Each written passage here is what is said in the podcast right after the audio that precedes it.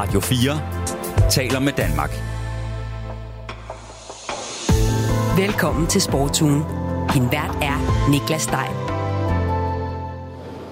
Shall I recall the candidates? Australia, Japan, Korea, Qatar, United States of America.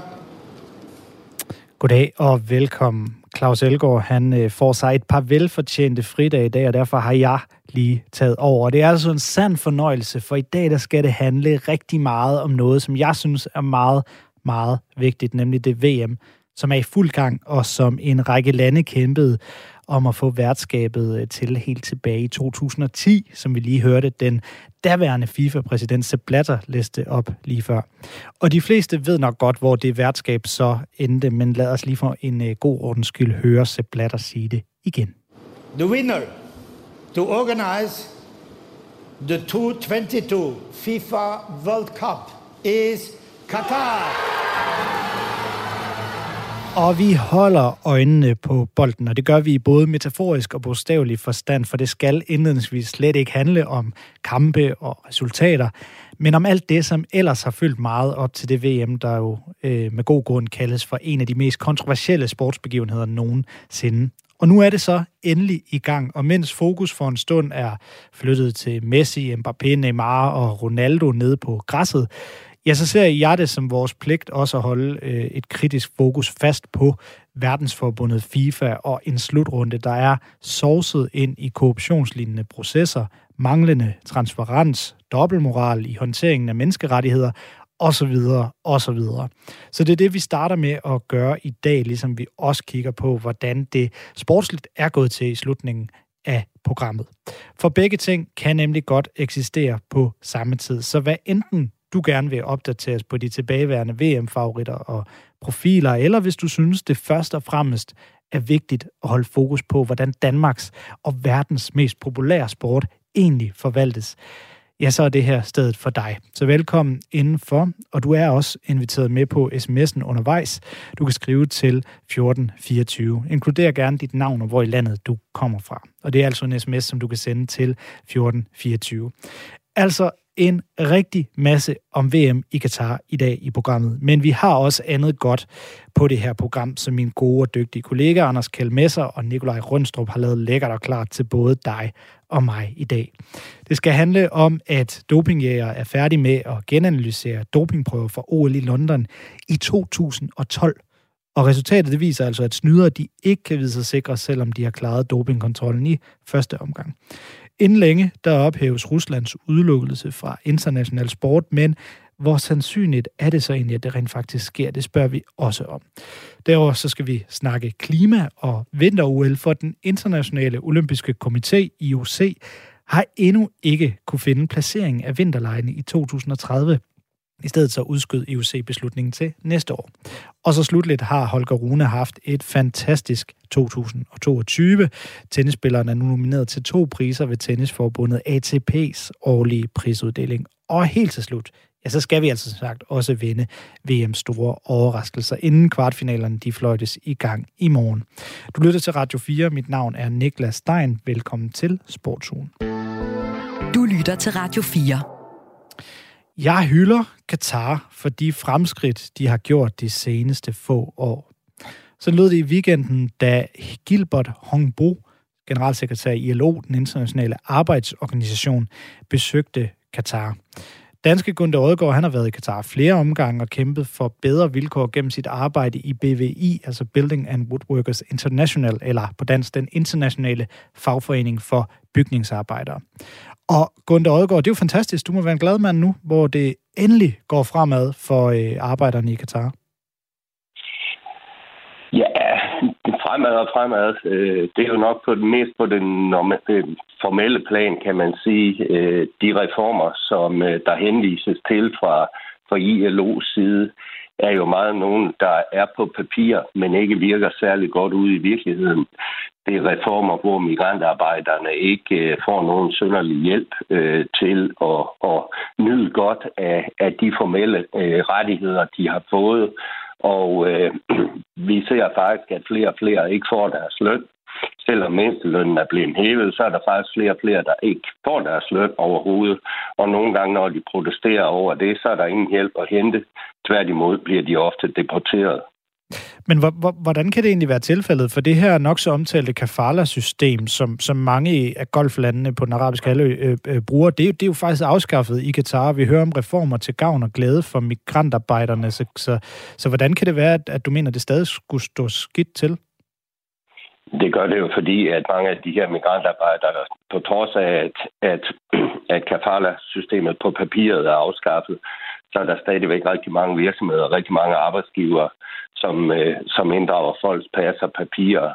Det, at de øh, har fået lov til at kunne øh, skifte arbejde internt i Katar, det fungerer heller ikke særlig godt i virkeligheden for de fleste.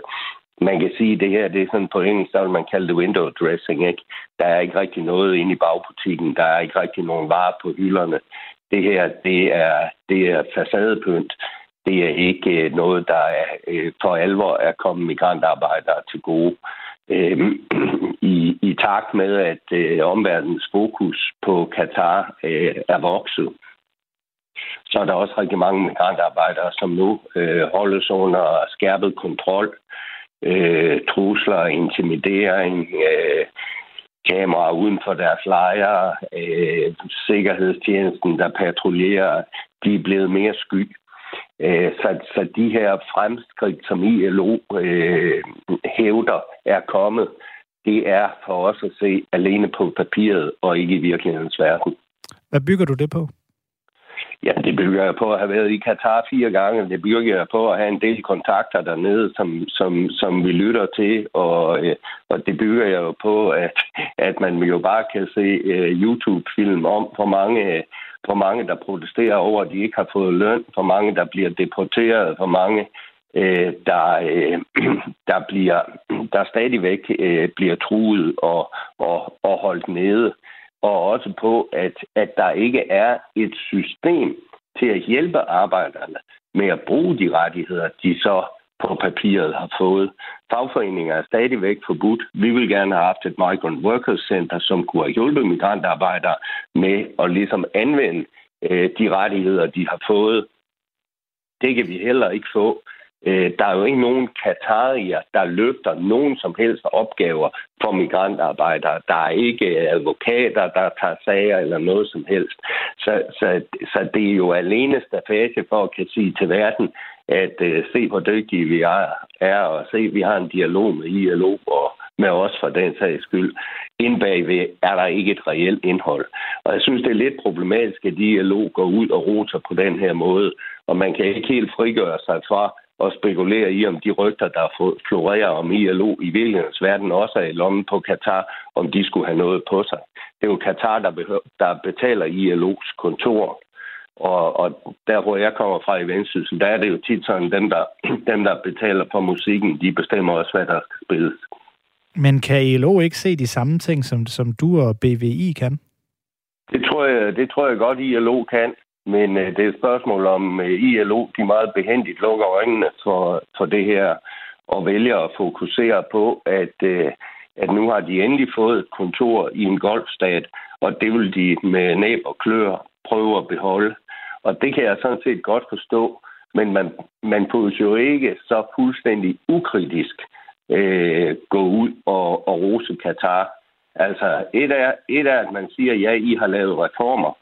Det lyder godt, det ser fint ud. Nu skal vi have den til at virke. Det har klædt ILO at have den holdning. Det har de så desværre ikke. Og det er egentlig det, man skal spekulere over, hvorfor. Har du, har du egentlig præsenteret den her, den her kritik for øh, ILO selv?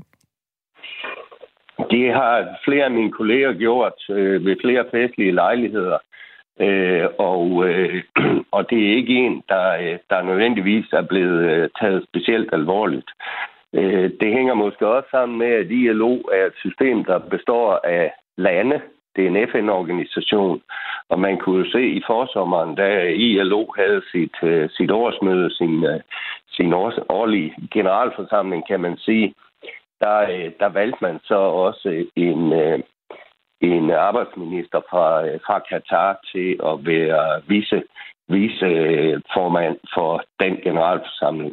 Og det er jo lidt interessant, at et land som Katar, de går efter sådan en post, når man stort set ikke har ratificeret den eneste af ILO's konventioner. Men kan man ikke også sige, at det er en måde at få, øh, få, få dem tæt på, dem som man gerne vil, vil, vil have til at ændre sig i det her tilfælde, Katar? Jo, jo, og ting tager tid, og, og det siger ILO også, men jeg synes bare, at vi har haft, altså vi har, vi har, været, vi har været i Katar siden 13. Øh, det, er, det er ni år, ikke? Og, øh, og, og ILO har været der i en 4-5 år. Altså, det her er jo ikke ukendt stof øh, ILO's øh, anbefalinger, ISO, ILO's konventioner. Man kan sige, den arbejdsmarkedsrettigheds håndbog, som rigtig mange de øh, står på, det er kendt stof. Og øh, det der med at kunne praktisere sine rettigheder, at rettigheder har et reelt indhold, at der er et klagesystem, hvor du får hjælp, at der er en adgang til, at der er nogen, der kan hjælpe med at føre din sag, for eksempel en fagforening. Der er vi jo overhovedet ikke endnu. Det her, det vil være mand for sig selv. Vi har et eksempel. Jeg kender en, jeg kender en fyr, der kommer fra et afrikansk land. Han har faktisk brugt det her i forhold til ikke at få udbetalt løn. Han brugte fem år på at nå igennem systemet. Han vandt faktisk sagen, men der var ikke øh, nogen virksomhed til at, at give ham pengene, og der var ikke nogen lønmodtagerens garantifond. Der var ikke nogen sanktion, der var ikke noget håndhævelse i forhold til de regler, som de siger er. Og det gør jo, at, at, at, at det her papir er jo ekstremt taknemmeligt. Ikke? Og hvis du kun forholder dig til formalia og ikke til den reelle virkelighed for to millioner migrantarbejdere, så, så bliver det her jo en sandhed med ret mange modifikationer. Sådan sagde altså Gunde Odegaard, en del af den internationale fagforening for bygningsarbejdere. Tak for din tid, Gunde Odegaard. Det, tak i lige måde. Radio 4 taler med Danmark. Vi bliver ved emnet og ved øh, Katar for Søren Førby, vores sportsugens øjne og ører i Katar under verdensmesterskabet, har jeg igennem på en øh, forbindelse nu. God øh, eftermiddag, Søren. Goddag. Befinder du egentlig i øh, Katar lige nu?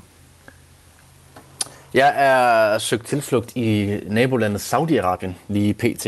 Øhm, simpelthen fordi, at øh, der var simpelthen for høje hotelpriser i, i Katar, og det var, det var lidt mere tåligt herovre.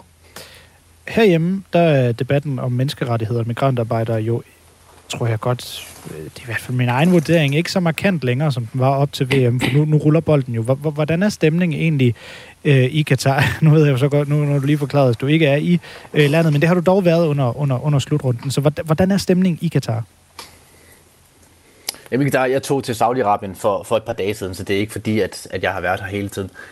Altså, den første uge i, i Katar, der var der meget, der gik med regnbueflag, med de manglende øl, som man lige pludselig ikke må drikke ved, ved stadioner. Og hele den her One Love-kampagne, som de europæiske hold ligesom havde taget, hvor de gerne ville have et anførbind på, der fremmede inklusion og fremmede LGBT-rettigheder. Så der den første uge, der handlede det rigtig meget kritik af Katar, rigtig meget om rettighederne i Katar. Men siden da, jamen, der er det egentlig gået meget, som, som Katar havde håbet på, kunne jeg forestille mig. Altså det har været øh, seværdigt fodbold, hvor de store stjerner, de har funklet. De spændende kampe, de har taget alt fokuset. Og kritikken er i stor stil, jamen det er faktisk ikke bare forsvundet. Der er faktisk kommet flere og flere historier nu, hvor at fans og faktisk også journalister de roser Katar for det her VM, og de taler mod hele, i godsøjne, mediernes fejlagtige kritik af, af værtslandet. Så ja, kritikken er, er mere eller mindre væk, fordi nu, nu handler det om fodbold, og det er, ja, det er præcis det, Katars regering og FIFAs præsident Infantino havde håbet på inden. Og faktisk ikke nok med det, så har der jo også været sådan en, en, en meget markant øh, modkritik øh, mod øh, særligt Vesten. Øh, det startede jo faktisk dagen inden, at VM gik i gang, hvor Infantino holdt den her nok så famøse øh, samt, hvad hedder det, tale øh, for at åbne VM, hvor han jo fik, øh, ja, nærmest fik anklaget hele Vesten og særligt medierne for øh, både dobbeltmoral og racisme og, og, øh, og alt muligt lignende. Mm. Og så den tidligere øh, Arsenal-træner Arsene Wenger her for meget nylig været ude med lidt af en bredsæde til, også til flere vestlige lande. Hvad, hvad var det, Wenger han sagde? Jamen, han var ude at sige, at de lande, der egentlig har fokuseret på selve konkurrencen, altså selve spillet på banen, dem, de har klaret sig meget bedre end de hold, der gerne vil snakke politik, som han sagde. Altså, der er nogle lande, synes han, der har fokuseret for meget på politik, Og det har de så betalt for ved at, ved at blive ekspederet tidligt ud af, af turneringen og grunden til, at Wenger han er, han er aktuel her, det er jo fordi, han er, han er en del af sådan en, man kan nærmest kalde det en, en, vis, en gruppe af vismænd, øh, der, skal, der skal konkludere på spillets tendenser osv., som derfor er til stede i Katar under VM og skal komme med nogle, nogle højere kloge tanker om, om hvordan, øh, eller i hvilken retning fodbolden bevæger sig. Er det her mm. Wengers egen mening, eller er han bare stikker i randdreng for folk med FIFA-stjerner på skuldrene, fordi han jo netop nu er under FIFA-paraplyen? Ja, han er jo det, de kalder FIFA's Chief of Global Football Development, og han, hans rolle er ligesom at styrke og udvikle spillet på banen, hvor han blandt andet uddanner nogle trænere med FIFA-licens, og, og samtidig også er med til at udvikle tidligere professionelle fodboldspillere. Og det kan være svært at, ligesom at, at sige, hvad, hvad er Vingers øh, holdning, og hvad er, hvad er ligesom FIFAs holdning, fordi sådan, grunden til, at han har sagt, som han har sagt, det er, at, at det kommer ligesom på baggrund af, at eksempelvis Danmark og Tyskland, de chok hurtigt fra gruppespillet. Altså, de røg før ud, end, end man egentlig havde regnet med, og var egentlig kæmpe skuffelser. Og samtidig har Tyskland og Danmark jo været nogle af de største kritikere af slutrunden i Qatar. Altså Danmark har haft de her sorte landsholdstrøjer, der skulle være et sørgebind. Og Tyskland med deres protest, hvor de holdt sig for munden på et holdbillede, for at ligesom at sige, om vi må ikke sige noget, så får vi bøde fra, fra FIFA og sådan noget. Der hvor han selvfølgelig ikke har ret, det er, at det er ikke det eneste hold, der har råbt op om forholdene i, i Katar. Altså, sådan noget som et land som England, de var primus motor på hele den her One Love-kampagne. Og de har klaret sig ret godt i, i slutrunden. Holland, Schweiz var også med i One Love, øh, og er også videre for gruppen. Og Holland har faktisk været en af de helt store fornøjelser til det her, det her VM. Så jeg, jeg kan godt forstå, hvor han kommer fra, om det så er fra FIFA eller fra ham selv. Men altså, for, for mig er det, ikke, øh, er det ikke til at lave den kobling i hvert fald, hvor at, øh, at flere kritikere, øh, eller fordi man har kritiseret Katar, så har man klaret sig dårligt til, til slutrunden. Nu, nu når du befinder dig i Saudi-Arabien, så er det jo faktisk en af de mest interessante fodboldlande, der er øh, lige nu, øh, af flere grunde. Jeg kan lige ram, ramse nogle af dem op. Øh, der var jo selvfølgelig øh, på øh, åbningsdagen ved FIFA, øh, der øh, så man jo øh, det her øh, skud af Infantino, der selvfølgelig lige skulle vises frem, FIFA-præsidenten for omverdenen. Og ved siden af ham sad jo Saudi-Arabiens kronprins Mohammed bin Salman, og der blev jo hurtigt diskuteret i, at, øh, at det nok havde noget at gøre med, at de er nogen, der enormt gerne vil have VM-værtskabet i 2030. Og derudover under det her VM, så er det også kommet frem, eller det er i hvert fald rygtet meget kraftigt i spansk presse, at Cristiano Ronaldo, han, øh, han kan øh, skifte til en saudisk klub, Al Nasra, øh, fordi hans, hans kontrakt med øh, Manchester United jo simpelthen er blevet reddet over her under, under slutrunden. Øhm, og så øh, til slut har der også været rygter om et fælles bud med Katar, altså et fælles saudisk og katarisk bud på Liverpool, øh, som jo øh, har meldt ud, at man øh, overvejer at salg. Det har de amerikanske øh, ejere overvejet. Så Saudi-Arabien og deres, øh, hvad skal man sige, fodboldstrategi er enormt meget i vælten lige nu. Derudover vandt de jo også øh, en af de mest overraskende sejre ved VM, da de slog Argentina, selvom Saudi-Arabien så senere røg ud. Så, så alt det her øh, kogt sammen til en samlet marketing, det, det får mig jo til at tro, at der må være, eller får, får mig til at tænke, at der må være en, en noget så euforisk fodboldfeber i Saudi-Arabien. Hvordan er sådan din, din rapport derfra lige nu? Jamen, det, er ikke, øh, det er ikke fordi, at folk de hopper og danser ude på, ude på tagene. Det har selvfølgelig nok også noget at gøre med, at Saudi-Arabien ikke er, er med mere. Forleden der var jeg ude til en officiel FIFA-fanzone, der er blevet sat op her i Riyadh, altså i hovedstaden i Saudi-Arabien øh, hvor jeg var ude og se Marokko mod Spanien, og der var proppet med mennesker, altså alle, som alle sammen hævede på, på Marokko. Vi var nok altså 500-600 men, mennesker øh, til den her fanzone. Så der er stadigvæk et eller andet eufori omkring fodbolden, øh, men i taget betragtning af, at, at det er en by med, med 700 millioner indbyggere, jamen det er ikke fordi, man ser øh, landsholdstrøjer rundt i gaderne, og, øh, og folk de hænger med flag ud for vinduet, som vi kendte fra Danmark sidste år. Sådan er det, sådan er det nu ikke øh, i år. Tak for orienteringen live fra Saudi-Arabien, Søren Førby. Selvfølgelig. Som altså er øh, freelance journalist og øh, i det her tilfælde øh, live igennem til øh, Sportsugen. Du lytter til Radio 4. Vi parkerer VM i øh, Katar for nu, men øh, kun for et kort øjeblik, for i slutningen af programmet, der, øh, der vender vi tilbage og vælger så at kigge på det mere sportslige, for det skal jo også med, at øh, uanset øh, hvor kritisk et blik man gerne vil have på VM i Katar, jamen, så er det jo realiteten, at VM bliver spillet, og der bliver spillet et VM. Og det skal vi selvfølgelig også have med orienteret om. Men allerførst, der skal det handle om, at der i de senere år har det, øh, der har fundet nye analysemetoder fra det internationale testagentur, øh, der har undersøgt i alt 2.727 dopingprøver fra OL i London i 2012, altså foregået af det internationale testagentur med nye analysemetoder. Og nu er de her, øh, det her testagentur så endelig færdig med at gennemanalysere dopingprøverne fra London. Faktisk en genanalysering, kan man jo sige, for det er efterhånden 10 år siden, at det her OL blev afholdt. Og resultatet, nok så vigtigt, er, at 73 af de her 2700 øh, tests, de var positive. Navnene på øh, de dopede udøvere, det er blevet offentliggjort løbende, og 31 medaljetagere i fire sportsgrene har måttet aflevere deres medaljer tilbage. Nu kan jeg så sige velkommen til Kim Højgaard Ravn, der er direktør i Anti-Doping Danmark. Velkommen til, Kim. Tak for det. Du kalder det her resultat for vigtigt, har jeg set. Hvorfor er det vigtigt her 10 år efter OL i London, at den olympiske øh, flamme altså blev slukket, slukket? Hvorfor er det vigtigt så lang tid efter? Øhm, det første, jeg lige vil sige, det er, at det er rigtigt, at øh, ITA, International Testing Agency, de laver de her øh, reanalyser på, på tidligere prøver, men det gør hele antidoping-verdenen, så det er, ikke, det er ikke kun dem, det gør Antidoping Danmark og mange andre også. Øhm, og så er det rigtigt, som du siger, at jeg synes, det er... Øh, det er, det er rigtig vigtigt for idrættens troværdighed og de rene atleters tillid til antidopingarbejdet og troen på, øh, Øh, færre konkurrence og konkurrere på lige retfærdige vilkår, at man, kan, man bliver øh, sanktioneret, hvis det er, man snyder, at man ikke skal vide sig sikker, også selvom at vi kommer forbi øh, selve dagen for konkurrencetidspunktet. Det er klart, det er aller sjovest, hvis man kan forebygge og opdage snyden, inden, inden den sker, og inden den sker på ved så stor mesterskab som de olympiske lege.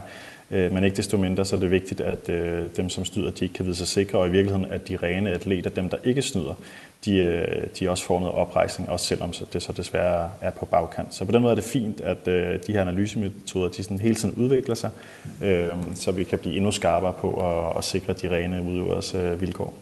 Og altså med, med 73 nye positive tests her på bagkant, så øh, har man jo nærmest sort på hvidt, at, at, at de her dopingsønder, de ikke længere kan vide sig sikre, selvom de jo egentlig har klaret dopingkontrollen i første omgang. Hvad er det så, det internationale testagentur i det her tilfælde har gjort anderledes nu? Jamen det, som de og vi og mange andre også gør, det er, at øh, vi løbende så lærer vi øh, gamle, eller, eller vi lærer nogle af de prøver, øh, som vi, vi opsamler og analyserer løbende, så tager vi nogle af dem ud, og det er også det, de har gjort her. Øh, de har stået for testene ved, ved de olympiske lege, og så øh, på et senere tidspunkt, ud for at man bliver klogere, eller at man får en endnu bedre analysemetode, som er det, der er sket her, jamen øh, så går man ind og analyserer på de samme prøver igen, men med en nu, kan man sige, endnu mere finfølende metode, øh, som måske kan spore tingene endnu længere tid i prøven. Altså ting, der har, du måske har indtaget flere uger forud for OL, øh, og som man måske ikke kunne måle tilbage i 2012, hvor der var OL i London, men man, som også sidenhen har udviklet en metode, hvor man rent faktisk godt kan måle det. Øh, så på den måde, så kan man, øh, selvom man egentlig er, er gået fri til at starte med, så kan man så blive øh, kan man sige, blive sanktioneret sidenhen. Øh, og det er jo vigtigt af flere årsager, fordi man kan sige, det afslører selvfølgelig øh, de konkrete øh, atleter, som har snydt og bringer orden i regnskabet i forhold til de atleter, som så får den, det resultat, de har fortjent, og den hedder jeg, de har knoklet hele livet for. Men forhåbentlig så er det også med til at afskrække og forebygge, at andre finder på at gå de veje, når man kan se, at man også sidenhen kan blive, kan blive opdaget. Er det så et endeligt punktum for dopingarbejdet med OL 2012 her, her 10 år efter? Ja, det kunne du sige, fordi der er det, der hedder en 10-års forældelsesfrist i reglerne. Det vil sige, at man kan maks sanktionere øh, med 10 års øh, tilbagevirkende kraft. Og det er jo ved at være 10 år, eller det er jo 10 år siden, der har været OL i London. Så det er også derfor, at den her rapport kommer nu. Det er ligesom den samlede konklusion, fordi som du rigtig sagde i indledningen, så har der jo løbende sådan lidt drøbvis kommet øh, nogle af de her forskellige resultater frem, fordi man arbejder med tingene løbende. Øh, hvis man finder det relevant løbende og lave en reanalyse på en prøve, man har lagt til side, jamen så gør man det, så venter man ikke til der er gået 10 år. Men nu har vi bare den samlede konklusion over OL i, i 2012. Er det her så en form for, hvad skal man kalde det, new normal? Altså er det fremtiden, at der fra nu af kommer en rapport 10 år efter, at der har været afholdt et OL med nye øh, dopingtilfælde? Ja, det vil der formentlig gøre, øh, men som vi også talte om lige før, så vil der også komme en hel masse løbende. Altså, så vi vil helt sikkert også komme til at opleve øh, i årene, der kommer, at, at, øh, at der sker noget i forhold til, at der, der er blevet opdaget noget i nogle prøver fra 2014 øh, vinter-OL i Sochi, eller 2016 OL i Rio, eller hvad det nu måtte være, og så kommer der sikkert også, øh, når vi nærmer os den der 10 års fællesfrist, et samlet overblik, ligesom der er gjort nu. Så ja, det, det vil jeg tro. Og nu går vi så videre til øh, nogle andre, der heller ikke har haft øh, rent mel i posen, eller måske lidt for meget held i sprøjten. Så Kim Højgaard Ravn, direktør i Antidoping Danmark, du bliver lige hængende på os, men øh, jeg laver lige sådan en for at markere, at vi skifter emne. Du lytter til Sportsugen på Radio 4. For VADA, altså det internationale antidopingagentur, de gav oprindeligt Rusland en fireårs karantæne for landets statssponsorerede dopingprogram op til OL i Sochi. Det var en karantæne, der sidenhen blev reduceret til to år, og her den 17. december, ja, der ophæves Ruslands udelukkelse fra international sport, så altså om kun ni dage. Og som sagt, Kim Højgaard Ravn, direktør i Antidoping Danmark, betyder det så, at Rusland er tilbage her øh, om ni dage? Nej, det gør det ikke. Det er ikke sådan, at de så automatisk er inde i varmen igen. Der kommer til at ske øh, i virkeligheden tre ting efter den 17. december. Først så kommer Vaders ledelse til nøje at vurdere, om de mener, at de russiske antidopingmyndigheder, altså Rosada, øh, Antidoping Danmarks pangdang i Rusland, har levet op til alle de betingelser, der var i kasseafgørelsen, for at de ligesom kan blive anerkendt igen. Øh, og det er blandt andet sådan noget, at de skal sammen med VADA have forfulgt alle de dopingsager, som de har skjult, dengang de slettede og manipulerede en masse data, øh, og at de skal have udelukket alle de atleter, som de rent faktisk, øh, som VADA også har lavet nogle af de her reanalyser, vi talte om før, dem har de lavet på nogle af de prøver, de fik med fra Moskva Laboratoriet osv. Dokumentere uafhængighed og betale bøder og sagens omkostninger, alle sådan ting. Det skal de ligesom have levet op til øh, og i øvrigt leve op til reglerne. Øhm, og hvis så VADAs ledelse vurderer, at, øh, at det er indfriet, øh, jamen, så vil de give sagen videre til øh, VADAs uafhængige øh, compliance komité, CRC hedder den, øh, som kigger på det her, og så skal de så vurdere, om de er enige med VADAs ledelse i det her. Hvis de så vurderer, at det de er enige i, jamen så giver de sagen videre til, øh, til VADAs, øh, et af VADAs besluttende organer, det, det der hedder eksekutivkomiteen, eller deres bestyrelse, man vil, som så også skal vurdere sagen. Så på den måde kommer der forskellige, både VADAs ledelse og uafhængige elementer, og til sidst VADAs, øh, et af VADAs ledende organer. Øh, så selvom Rusland måtte have rettet op på det hele, så vil det, at vi kommer noget ind i det nye år, måske også ind i foråret, før vi potentielt har en afklaring. Siden, siden Rusland invaderede Ukraine øh, i den 24. februar i år, øh, der er russerne jo blevet mødt af selvfølgelig sanktioner og udlukkelse fra alle verdens øh, sportskonkurrencer. Nu, nu er du jo selvfølgelig ikke politisk øh, kommentator, Kim Holger Ravn, men, men du repræsenterer dog antidopingverdenen. Tror du, at krigen kommer til at minimere den umiddelbare virkning af, af VADAs beslutning? Nej, det tror jeg ikke, for jeg tror, at her der, skal man, der er det vigtigt at skille ting noget. Altså Ruslands invasion af Ukraine og deres brud på antidopingreglerne, det er lidt to forskellige spor. Krigen og, og eventuelle sanktioner afledt af den, det er sådan et politisk spørgsmål, som øh, regeringer og idrætsorganisationer forholder sig til, om de vil have dem med øh, til at deltage i, i konkurrencer. Hvad der forholder sig mere isoleret set til, om Rusland lever op til antidopingreglerne og har indfriet det, der var i den her kasseafgørelse, og ikke sådan til den, til den politiske situation i samfundet i øvrigt. Så, så kan der være noget tidsmæssigt sammenfald, øh, men, men ikke mere end det. Ret mig, hvis jeg tager fejl, men du mener, at Rusland ikke skal med for enhver pris. Så, så hvor realistisk er en ophævelse i den kommende tid overhovedet? Øh, det, jeg vil sige, det, jeg mener, det er, at, at vi alle sammen har en interesse i, at Ruslands antidopingarbejde bliver løftet, og at de øh, kommer i god gænge, og at de kommer tilbage i varmen. Så hvis de skal tilbage i varmen, så skal det selvfølgelig også være på baggrund af, at deres antidopingarbejde det rent faktisk er robust og troværdigt, sådan så de atleter, der skæler til en, en russer i startblokken eller over på den anden side af banen, øh, kan have ro i maven omkring, at de konkurrerer på lige vilkår. Øh, fordi ellers så skal de jo selvfølgelig ikke ind i varmen igen, og på den måde kan man sige, at det ikke skal være for enhver pris, det skal være, fordi de leverer varen. Øhm, men øh, hvor realistisk det er, det, det må processen ligesom vise. Altså Vada har jo løbende givet udtryk for, at øh, de har set øh, reelle fremskridt øh, i forhold til på det operationelle plan. Øh, så forhåbentlig er, er der noget om det, men øh, vi, må, vi må vente og se, hvad, hvad, hvad de siger nu her i den kommende proces.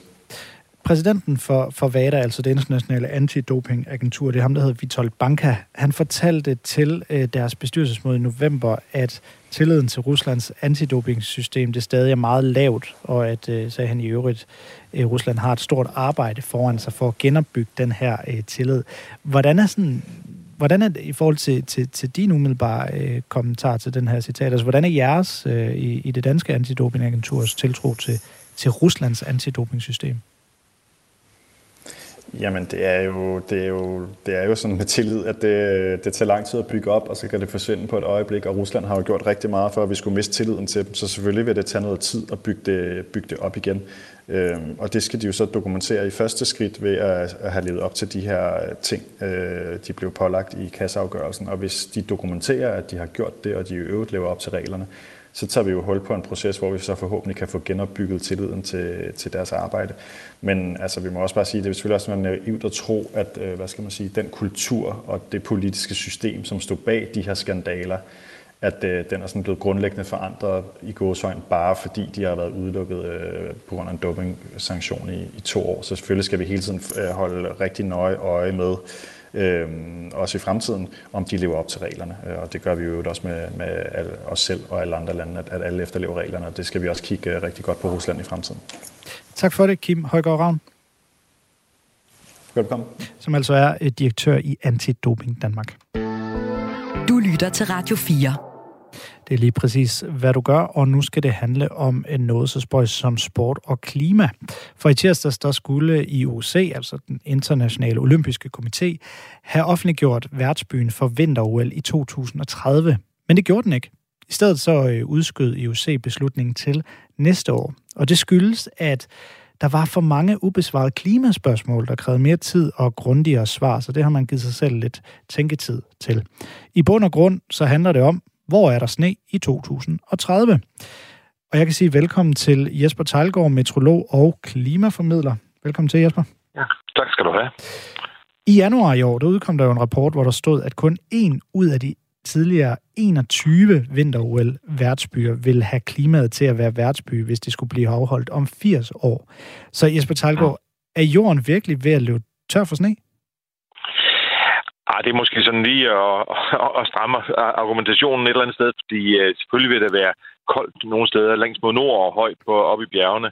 Men det er jo logisk nok. Uh, altså, når temperaturen stiger, så øh, er der jo færre steder, der vil være sne og, og frost. Så det, det, på den måde er det jo ikke nogen overraskelse. Nu handler det jo så om 2030, og de byer, man jo så kan, kan kigge imod, altså dem, der så er med i opløbet om at få det her værtskab om øh, otte år, det er øh, amerikanske Salt Lake City, så er det Vancouver i Canada, og til sidst Sapporo i Japan. Øh, og i øvrigt alle nogen, som tidligere har været værtsbyer. Komiteen de er åbenbart usikre på, om klimaet i byerne de er vinterklar om otte år. Hvilke værmæssige omstændigheder skal der til for, at, at vintersportsgrene de, øh, de overhovedet kan finde sted?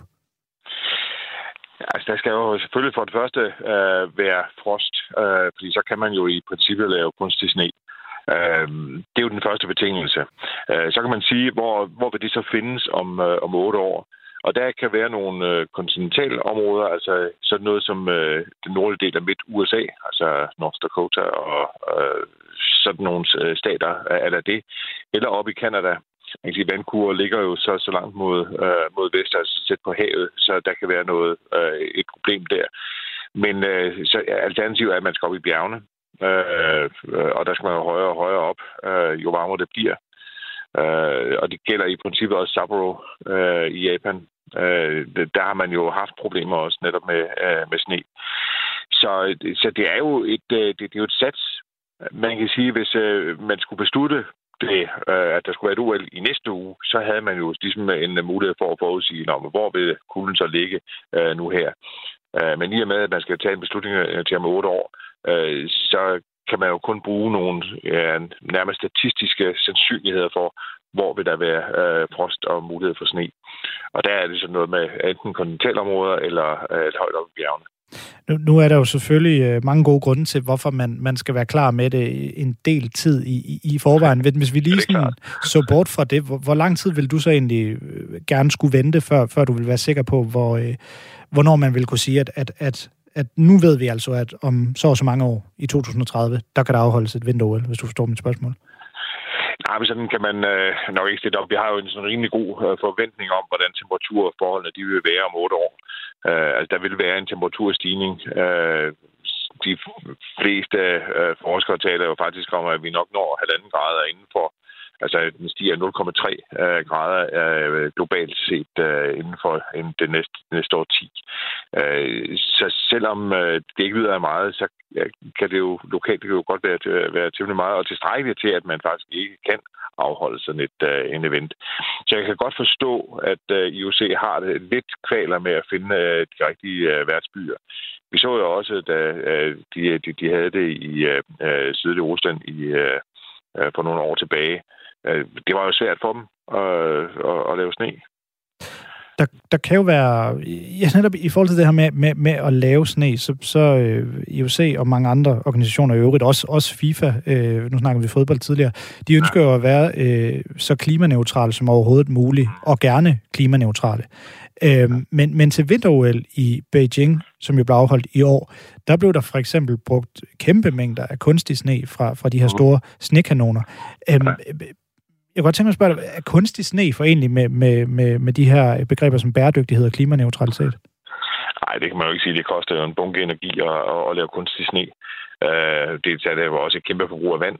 Øh, og vand vil jo også være et af de øh, øh, råmaterialer, hvis vi skal kalde det det, øh, som, øh, som vi øh, kan få mangel på i løbet af nogle år og nogle årtier.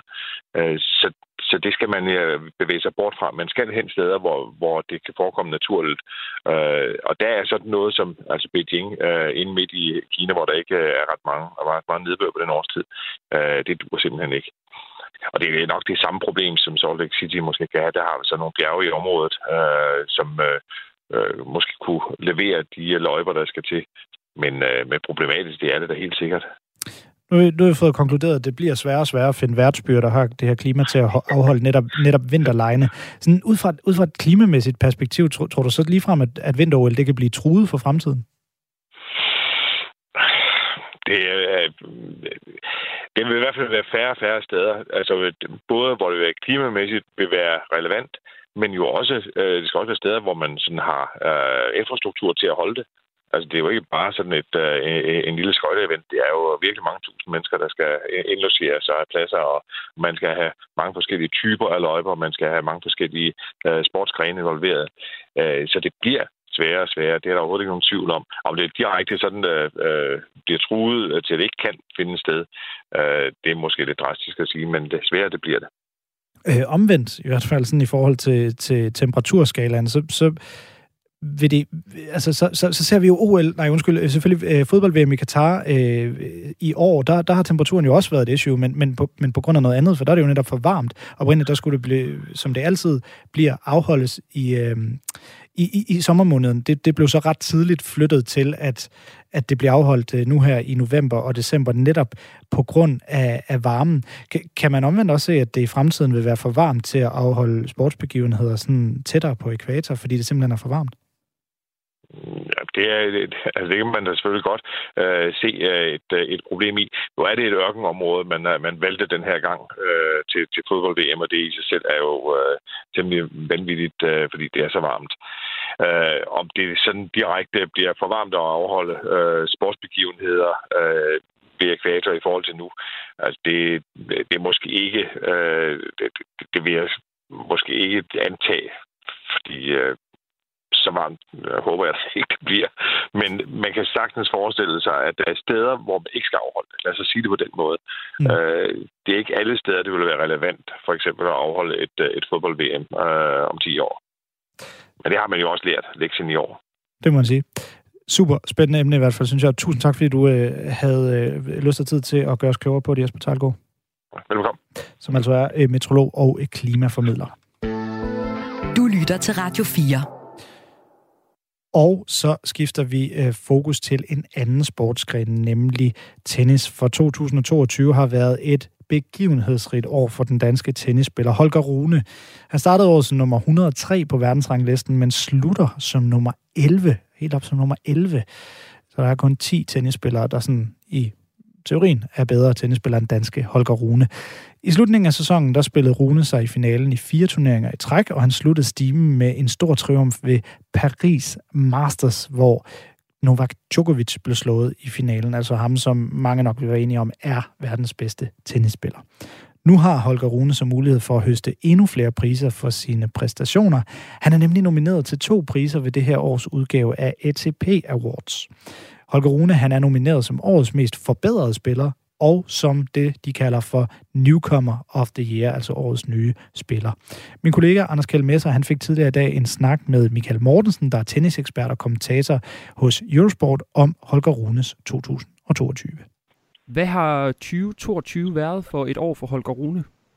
Det har været en sæson, hvor han virkelig har været i stand til at indfri sit store potentiale med de mange flotte resultater. Han har opnået tre titler, har han vundet, og har vundet 19 af sine seneste 21 kampe. Det siger jo en hel del. Mm. Og også det flotte, meget flotte opmuntrende resultat i Paris, hvor han i sin vej til finalen besejrer spillere som, øh, som Rublev og verdens nummer et, Carlos Alcaraz og Felix Auger-Aliassime, og så slog han øh, Novak Djokovic. Så han har sat en tyk streg under, at det er en spiller, som kommer til at præge ATP-turen fremadrettet. Og nu er han så nomineret i øh, to kategorier ved øh, ATP Awards, hvor øh, sandsynligt er det, at han vinder øh, en af dem, måske begge to. Ja, altså det er selvfølgelig svært at sige, hvad for en han kommer til at vinde af dem. Jeg tror, han kommer til at vinde the, the New Coming of the Year. Han startede sæsonens nummer 103 og ligger nummer 11 i øjeblikket. Og, øh, og resultaterne, som han opnået den ene hver sæson, sammenlignet med dem, som han øh, er indstillet til titlen med, der er han den, som har, har gjort det bedst. Så jeg, jeg tror, han vinder den titel. Det har han også gjort fortjent til. Og du nævnte du også tidligere øh, Alcaraz, som øh, Rune han slog ved øh, Paris Masters. Og Alcaraz han er også nomineret til prisen som årets øh, mest forbedrede spiller. Øh, han er lige nu nummer ja. et på, på verdensranglisten. Er det noget, vi kan ja. forvente, øh, Rune han kan blive øh, i fremtiden på et tidspunkt? Ja, det tror jeg bestemt. Altså, det er jo hans målsætning at blive nummer et i verden, og han, han, han imponerer jo sæson efter sæson, og han, han bliver bare en bedre og bedre spiller, bliver bedre til at administrere sine mange virkemidler, og han har et rigtig godt team omkring sig, så jeg vil blive meget overrasket, hvis han ikke i den, i den kommende sæson kommer blandt de, de fem bedste i verden. Så i løbet af et par sæsoner, der vil det være meget realistisk at finde øh, Holger Rune blandt de, øh, ja, de fem bedste, måske endda nummer et i verden. Så det, det er en realistisk målsætning, han har sat sig. Og hvad er det så, der har, øh, der har, der har været medvirkende til det? Fordi tidligere har man set, der har været lidt med temperamentet. Er det, er det noget, han har arbejdet med? Ja, det er helt sikkert. Øh, B.S. Christiansen, der har været inde over, jeg tror også, at han har været med til ligesom at, at få ham til at blive mere fortrolig med sine øh, dæmoner. Altså, vi har alle sammen dæmoner, som vi slæber rundt på, men jeg tror ligesom, at han har accepteret ligesom, at når man spiller på det høje niveau, som, som han spiller på, så var det være nogle, nogle øh, perioder i en kamp, hvor man ikke rammer sit allerhøjeste niveau, og det forholder han sig meget mere positiv overfor. Han virker mere rolig på banen, og øh, og man kan også se, at han er blevet bedre til at træffe de beslutninger på de graverende tidspunkter, end han har været tidligere. Han lader sig ikke gå på, når han misser en, en, en relativt let øh, bold. Så han er blevet bedre til ligesom at acceptere, at når man er blandt de bedste i verden, jamen så er der også nogle, nogle, nogle perioder i en kamp, hvor man måske ikke uh, rammer det niveau, som, som man føler, man skal spille på hele tiden. Så han hviler mere i sig selv, end han har gjort tidligere, og det er også derfor, at han er i stand til at og økonomisere bedre med sin energi, så han kan holde det høje niveau, som han gør. Og et, øh, et sted, vi håber, han kan, kan holde det her niveau, det er jo til Australian Open, der, øh, der begynder ja. her 16. januar. Øh, hvad kan vi, hvad kan vi forvente os af, af Rune Down Under? Ja, det, bliver, det bliver ret spændende at følge ham der, fordi der er jo kæmpe forventninger til ham. Han er en, en jadet mand på, på SP-turen. Nu er det jo virkelig en kæmpe kado at, at besejre Holger Rune. Men, men heldigvis så bliver han øh, øh, seedet til Australian Open, og det er en, en turnering, som, som, øh, som er meget inspirerende for de, de bedste spillere i verden, og jeg har, jeg har store forventninger til, til, til Holger, han også skal klare sig rigtig godt. Altså bare han kan komme sig og bare, bare komme igennem den, den første uge af turneringen, så kan alt ske, fordi han har bevist, at han har de spilmandskvaliteter, der skal til for at klare sig flot i Grand Slam sammenhæng. Øh, kvartfinalen ved Roland Garros i år Øhm, og øh, han spiller også pænt øh, ved US Open. Altså han har, han har et rigtig godt udgangspunkt med hensigt på den kommende sæson, også fordi han afslutter sæsonen 2022 på en meget inspirerende måde, og øh, når man gør det, så er det også det let at gå hen på træningsbanen og arbejde minutiøst med de små detaljer, der skal implementeres i, i hans spil. Så jeg er helt sikker på, at det er en høj Rune, som vi kommer til at se fra starten af sæsonen på et meget højt niveau. Og det er der også behov for, hvis han skal gå langt i årets første Grand Slam-turnering. Og en anden, vi også øh, håber får en, øh, en god start på øh, 2023, det er Clara Tauson på, øh, på kvindesiden. Ja. Hun, øh, lige ja. nu er hun placeret som nummer 132 i verden, efter et, øh, et svært ja. år med nogle tilbagevendende rygproblemer. Tidligere på året, der var hun øh, faktisk 100 pladser længere fremme øh, på verdensranglisten. Hvad, hvad er det for 2023, som Clara Tauson, hun, øh, hun kan håbe på? Ja, jeg håber så inderligt, at hun kan spænde sæsonen, hvor hun ikke er pladet af skader, fordi vi ved, at hun er kapabel til at vinde WTA-turneringer. Hun har vundet to titler allerede. Og det, som er glædeligt for hende, det er, at hun lige har vundet en lidt mindre turnering, godt nok i Italien. Og øh, hun spiller rigtig godt i øjeblikket. Altså, det er kun et spørgsmål om på Clara Tauson at spille mange turneringer, spille så mange kampe som overhovedet muligt, så hun kan blive fortrolig med sit spil og komme op i det tempo, der er behov for fordi rent teknisk, der er hun en meget velfunderet spiller. Og øh, igen, jeg håber bare, hun kan holde sig skadesfri, fordi hvis hun gør det, jamen så er det kun et spørgsmål om tid, inden vi ser Clara Tauson blandt de 30-40 bedste i verden igen, hvor hun hører til. Sådan sagde altså Michael Mortensen, tennisekspert og kommentator hos Eurosport til min kollega Anders Kjeld Messer. Og jeg kan lige tilføje, at vinderne af ATP Awards de vil blive afsløret i løbet af den Awards Week, der starter den 12. december. Radio 4 taler med Danmark. I morgen fredag, der går verdensmesterskaberne i fodbold ind i næste fase, nemlig kvartfinalerne. Otte hold er tilbage i turneringen, der fortsat tæller blandt andre så store fodboldnationer som Brasilien, Argentina, England og de forsvarende verdensmestre fra Frankrig. Gisle Thorsen, han er fodboldjournalist hos Mediano, og nu er han klar her i Sportsugen. Velkommen til, Gisle. Tak skal du have. Du har selvfølgelig set mange fodboldslutrunder, og du øh, arbejder til dagligt med fodbold. Det har du også gjort i mange år, så du er den helt rigtige at spørge. Hvilke fodboldmæssige, fodboldmæssige resultater her ved slutrunden springer i øjnene hos dig indtil videre? Ja, men jeg har det jo sådan, jeg kigger jo altid øh, på det, jeg ikke havde regnet med, øh, og så er det jo det, der stikker ud. Øh, Saudi-Arabien 2-1 over Argentina på VM's anden dag. Altså, det var en af de de største sensationer i hele VM-historien. Så det er da et resultat, der stikker ud, at, øh, at Japan slår Tyskland 2-1 efter at have været bagud. Det var da også noget, jeg, der, jeg lige rynkede et øjenbryn ved. Uh, at de så også gør det ved Spanien senere, det, det, det var også interessant. Så det er jo de her overraskelser, som, øh, som stikker ud. Men jeg synes også lige, at vi skal have, have Portugal 6-1 sejr over Schweiz med. Altså, jeg, jeg tror, jeg havde siddet og kloget mig og sagt, at det der det, det bliver en tæt kamp, og det kunne godt ende i en strafsparkskonkurrence. Så må man bare sige, at øh, portugiserne vil det anderledes. Og det er jo netop sådan, at når der sker en overraskelse, så er det jo noget, der bliver fremhævet mere. Sådan vil det være ved alle fodboldslutrunder og i sport generelt. Så, men, men, men har de her store overraskelser, som der jo ganske givet har været nogle af ved det her VM, har det, har det været en decideret tendens, der gør den her slutrunde særlig? Øhm, jeg ved ikke, om det har været en tendens, fordi altså, jeg kan også huske andre øh, slutrunder, hvor der har været overrasket. Jeg kan da huske at have set Norge slå Brasilien. Det var da heller ikke noget, jeg havde regnet med at skulle opleve i mit liv.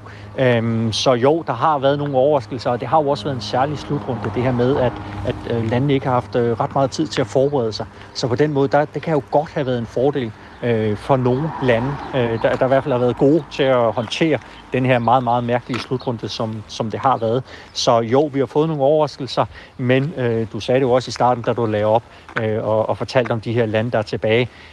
Hvis du ser på øh, de største favoritter før VM-slutrunden, af de otte, som øh, gav lavest odds hos bookmakerne, der er seks af dem stadigvæk med. Øh, det er kun øh, Belgien, og øh, Spanien, som, som ikke har klaret det. Så har vi i stedet for Kroatien, som var et hold, der, der, som man regnede med som nummer 12 eller 13. Og så er der så den helt store overraskelse, øh, Marokko, som øh, bookmakerne vurderede til at være et af de svageste hold. I øh, knockout-fasen her, altså øh, det, det, der kommer efter gruppespillet, det vil sige 8. og frem, der, der var de øh, de seks fodboldspillende kontinenter, altså de seks kontinenter, hvor, hvor der bliver orkestreret, øh, organiseret fodbold, Ja, de seks kontinenter var, var alle sammen fortsat med i, i turneringen, alle sammen var repræsenteret. Det, det er første gang, det er sket. Fortæller det et eller andet om niveauet? Mm.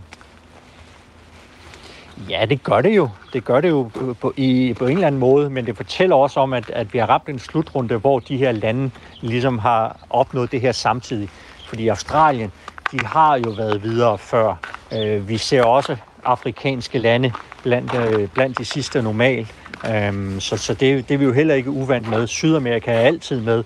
Uh, Mellemamerika er også altid med. Det plejer så at være Mexico i stedet for USA. Men uh, her der er det jo så dem alle sammen, der har, der har ramt det på samme tidspunkt. Men samtidig, når vi så ser på uh, kvartfinalerne og de otte hold tilbage, så er der jo kun en rigtig stor overraskelse tilbage, og det er Marokko.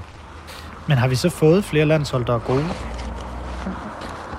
Øh, nej, det vil jeg egentlig ikke sige. Øh, det, det synes jeg egentlig ikke. Øh, vi har måske øh, fået, fået flere landshold, der er mindre gode, så der ikke er den der sådan, på landsholdsniveau helt store øh, klasseforskel, som vi tidligere har, har oplevet.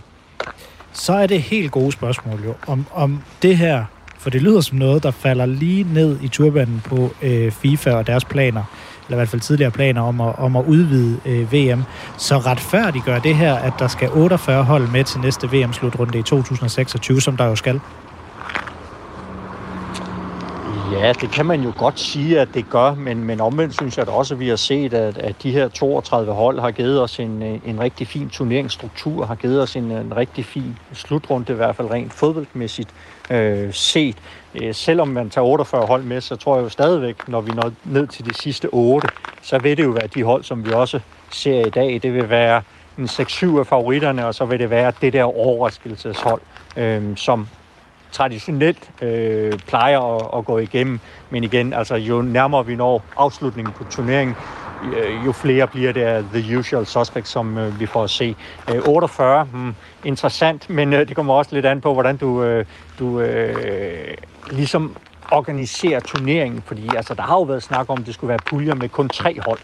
Og så vil vi jo gå glip af den der sidste øh, og meget, meget spændende tredje spilledag, som vi havde ved det her VM, altså hvor, hvor de spillede samtidig, og hvor det gav et kæmpe drama i, i flere af grupperne, så vil du komme ud i nogle situationer, hvor der virkelig kunne blive tale om noget spekulation, fordi det ene hold øh, ikke var i kamp på den sidste spilledag, og de to andre hold på en eller anden måde måske kunne spille sig videre ved en uge, og alle de her ting. Så jeg synes 32 er et øh, rigtig, rigtig fint antal. Og du siger altså, øh, Gisle Thorsen, at de, at de hold, der så er tilbage i turneringen, det er dem, vi kunne forvente sådan nogenlunde, måske lige på nær øh, Marokko. Men hvem ud af de her tilbageværende otte nationer står så egentlig stærkest lige nu? Det synes jeg, Brasilien gør. Øh, jeg synes, de har vist noget rigtig, rigtig godt spil. Øh, vi har selvfølgelig alle sammen glædet os over, at de har, de har spillet brasiliansk, som vi gerne vil se, altså med god offensiv fodbold. Men jeg synes ikke helt, man har talt nok om, hvor dygtige de egentlig er defensivt, altså hvor gode de er til ikke at tillade ret meget til, øh, til modstanderen. De har haft en, øh, en behagelig VM-slutrunde. De har nærmest kun spillet øh, to og en halv kamp, vil jeg sige, fordi altså de to første, så kunne de slappe af i den sidste spil med mange reserverne mod Kamerun. Så spillede de en fremragende første halvleg mod Sydkorea, og kan også spare kræfter øh, i anden halvleg. Så de står rigtig godt, men jeg synes også, at de franske forsvarende verdensmestre med, med VM's nok bedste spiller i Mbappé øh, ser meget spændende ud. Så hvem vinder VM? Jeg tror, det bliver en finale mellem øh, de to øh, nationer, som jeg, jeg lige har talt om. Altså, det, det ligger til dem, synes jeg. Øhm, og, og på en eller anden måde, der har jeg nok et blødt punkt for Brasilien, og, og synes, at de er lige den der my stærkere end, øh, end de andre. Med mindre, med mindre Mbappé har en af de her helt magiske dage, hvor, hvor du bare ikke kan stoppe ham. Ja, apropos Mbappé, hvem har egentlig været den bedste spiller ved, øh, ved VM indtil videre, synes du? Ja, jeg synes, han er i hvert fald et rigtig, rigtig godt bud, i hvert fald den mest øh, afgørende spiller. Øh, men, jeg, men jeg synes, der er, altså, der er jo flere, man kan tale om. Det er jo ikke, fordi vi har haft sådan en slutrunde eller 86 øh, med, med Diego Maradona, hvor, hvor han var ja, meget, meget bedre end, end den næstbedste spiller. Øh, men jeg synes alligevel, vi har set nogle af, af de store stjerner øh, gør det rigtig godt. Øh, også Messi, synes jeg, har haft en, en rigtig, rigtig god slutrunde for Argentina. Og hvis han fører det her argentinske hold til VM, så tror jeg da også, vi vil tale om, at øh, jamen, så var det nok ham, der var øh, turneringens bedste spiller. Og må ikke det er sidste gang, vi ser både Ronaldo og øh, Messi øh, ved en slutrunde, og som, som jeg nævnte tidligere, så er Neymar og Mbappé jo også stadig med. Det er, det er sådan lidt sidste gang for at se de, altså sidste mulighed for at se de helt store elefanter i Manation, er det ikke?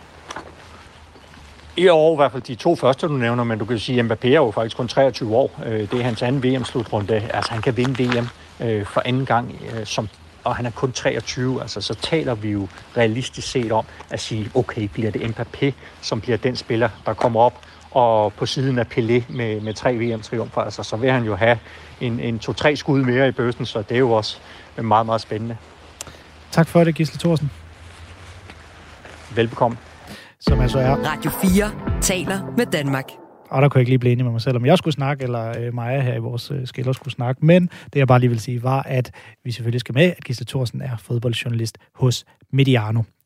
Og det var øh, sådan, sportshuen lød i dag. Mit navn det er Niklas Stein, og jeg har været din vært i dag. Programmet det var tilrettelagt og produceret af Anders Kjellmesser og Nikolaj Rønstrup. Vi har brugt klip fra PBS Newsire.